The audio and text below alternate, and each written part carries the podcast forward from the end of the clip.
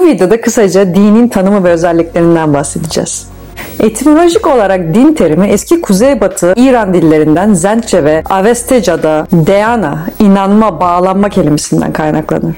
Farsçadaki deyn şekli Arapçaya intikal ederek din olarak dile getirilmiştir. O halde sözlüklerin yaygın olarak yazdığının aksine din sözü Arapça kökenli değil İran dillerinden gelmektedir. Türkçe ve Türkçe'ye yakın dillerde de Farsçadan geçmiştir. Doğada nesnel bir varlığı olan veya olmayan bir kısım fizik ötesi algılara inanma, bağlanma, teslim olma anlamı taşır. Din kelimesinin İngilizcesi olan religion kelimesi ise klasik Latince'deki religio'dan gelir ve her şey tanrılar için anlamına gelir.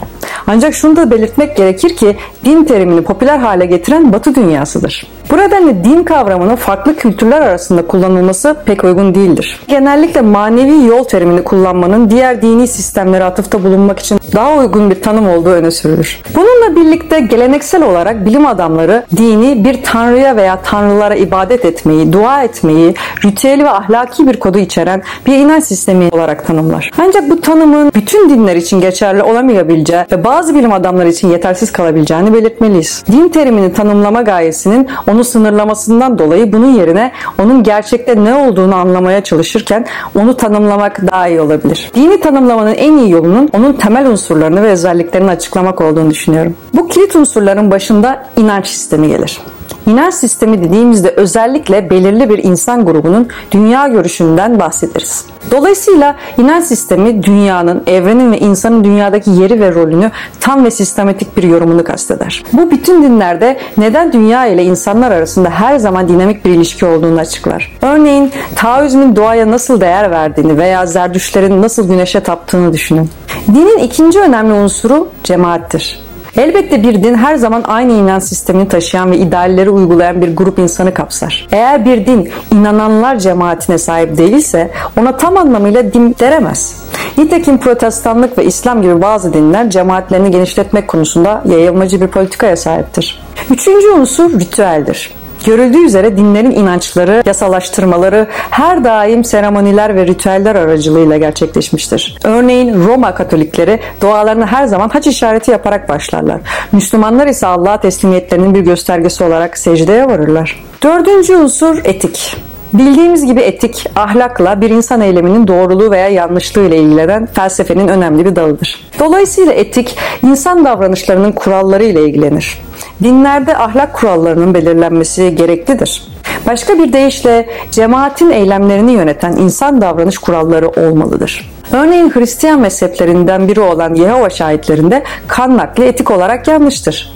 Bir dinde yasak olup farklı bir dinde serbest olan bir sürü uygulama mevcuttur. Budist etiği, Hristiyan etiği ayrımlar ve tanımlamalara rastlamamızın nedeni budur. Ayrıca çoğu din için cemaatlerinin eylemlerini yöneten bu etik değerlerin doğaüstü bir alemden vahiy edilmiş olarak görüldüğünü belirtmek önemlidir. Bazı durumlarda sosyal olarak oluşturulmuş kılavuzlar da görülebilir. Tanrı'nın Sina Dağı'nda Musa'ya vahyettiği 10 emir buna uygun bir örnektir. Dinin beşinci unsuru mitlerin merkeziliğidir. Hindu tanrısı Krishna'nın hayatındaki önemli olaylar, Buda'nın aydınlanma hikayesi, İsraillilerin Mısır'daki baskıdan dolayı göçü, İsa'nın ölümü ve dirilişi veya Hz. Muhammed'in Mekke'den Medine'ye hicreti gibi her dinin kendi hikayesi vardır. Ancak burada mit teriminin terimin e, yaygın kullanımı ve anlamından farklı olduğunu lütfen göz önünde bulunduralım. Mit kelimesi Yunanca mitos kelimesinden gelir ve anlatı, öykü anlamı taşır. Ancak bir anlatının yaratanı yalnızca kişinin hayal gücünün bir ürünü olarak görünmek zorunda değildir. Bir anlatının yaratımı bir gerçekliği yansıtmaya yöneliktir. Aslında bir mit belirli bir gerçekliğin ortaya çıkışının bir anlatısıdır. Mesela yaratılış hikayesi bir mittir. Çünkü Tanrı'nın dünyada insanları nasıl yarattığını aktarmaya çalışan bir anlatıdır. Dolayısıyla bu şekilde bakıldığında örneğin İsa'nın ölümü ve dirilişi insanlığın kurtulması için İsa'nın nasıl kendini feda ettiğini ve ölümün nasıl yendiğini anlatmaya çalışan bir mit olarak kabul edilebilir. Dinin altıncı unsuru duygusal deneyimdir. Bilindiği gibi dinler her zaman korku, suçluluk, huşu, gizem, bağlılık, dönüşüm, kurtuluş, vecd, mutluluk ve iç huzur gibi duygusal deneyimlerle karakterize edilir. Örneğin aydınlanmaya ulaşan bir Budist rahibin duygusal deneyimini düşünün ya da Aziz Paul'un Hristiyan olma hikayesini. Dinin bakış açısından bakıldığında bu duygusal deneyimler her zaman Tanrı ile olan ruh bağı olarak görülür. Yedinci unsur maddi ifadedir. Bildiğimiz gibi dinler, heykeller, resim, müzik, ritüel nesneleri, çiçekler, tütsü, giysiler, mimari gibi şaşırtıcı çeşitlilikte fiziksel unsurlardan yararlanır. Örneğin ilahilerin tüm dinler için ne kadar yaygın olduğunu, Budist ve Taocu geleneklerde tütsünün oynadığı rolü veya Roma Katolik Kilisesi'ndeki bazı rahip ve piskoposların kıyafetlerinin ne kadar ayrıntılı olduğunu bir düşünün. Çoğu dinler için inşa edilen tapınaklar ve ibadethanelerin gösterişli mimarilerini hatırlayın. Sekizinci ve sonuncu unsur kutsallıktır. Bütün dinler gerçeğin en derin düzeyiyle ilgilenir ve çoğu dinde her şeyin özü veya kökeni kutsal ve gizemli olarak görülür.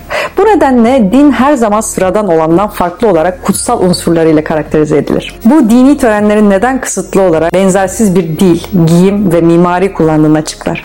Gerçekten de kutsallık dinin en önemli unsuru değilse de en önemlilerinden biridir. Birçok bilim insanı tarafından sosyal bilimin babası olarak kabul edilen ve din araştırmalarına büyük katkıda bulunmuş ünlü Fransız sosyolog Emile Durkheim, kutsal ile din dışı arasındaki farkı dinin özü olarak gördü. Aslında Durkheim için din kutsal şeylere ilişkin birleşik bir inanç ve uygulamalar sistemidir. Yani bazı şeyler ayrılmış ve yasaklanmıştır. İzlediğiniz için teşekkürler.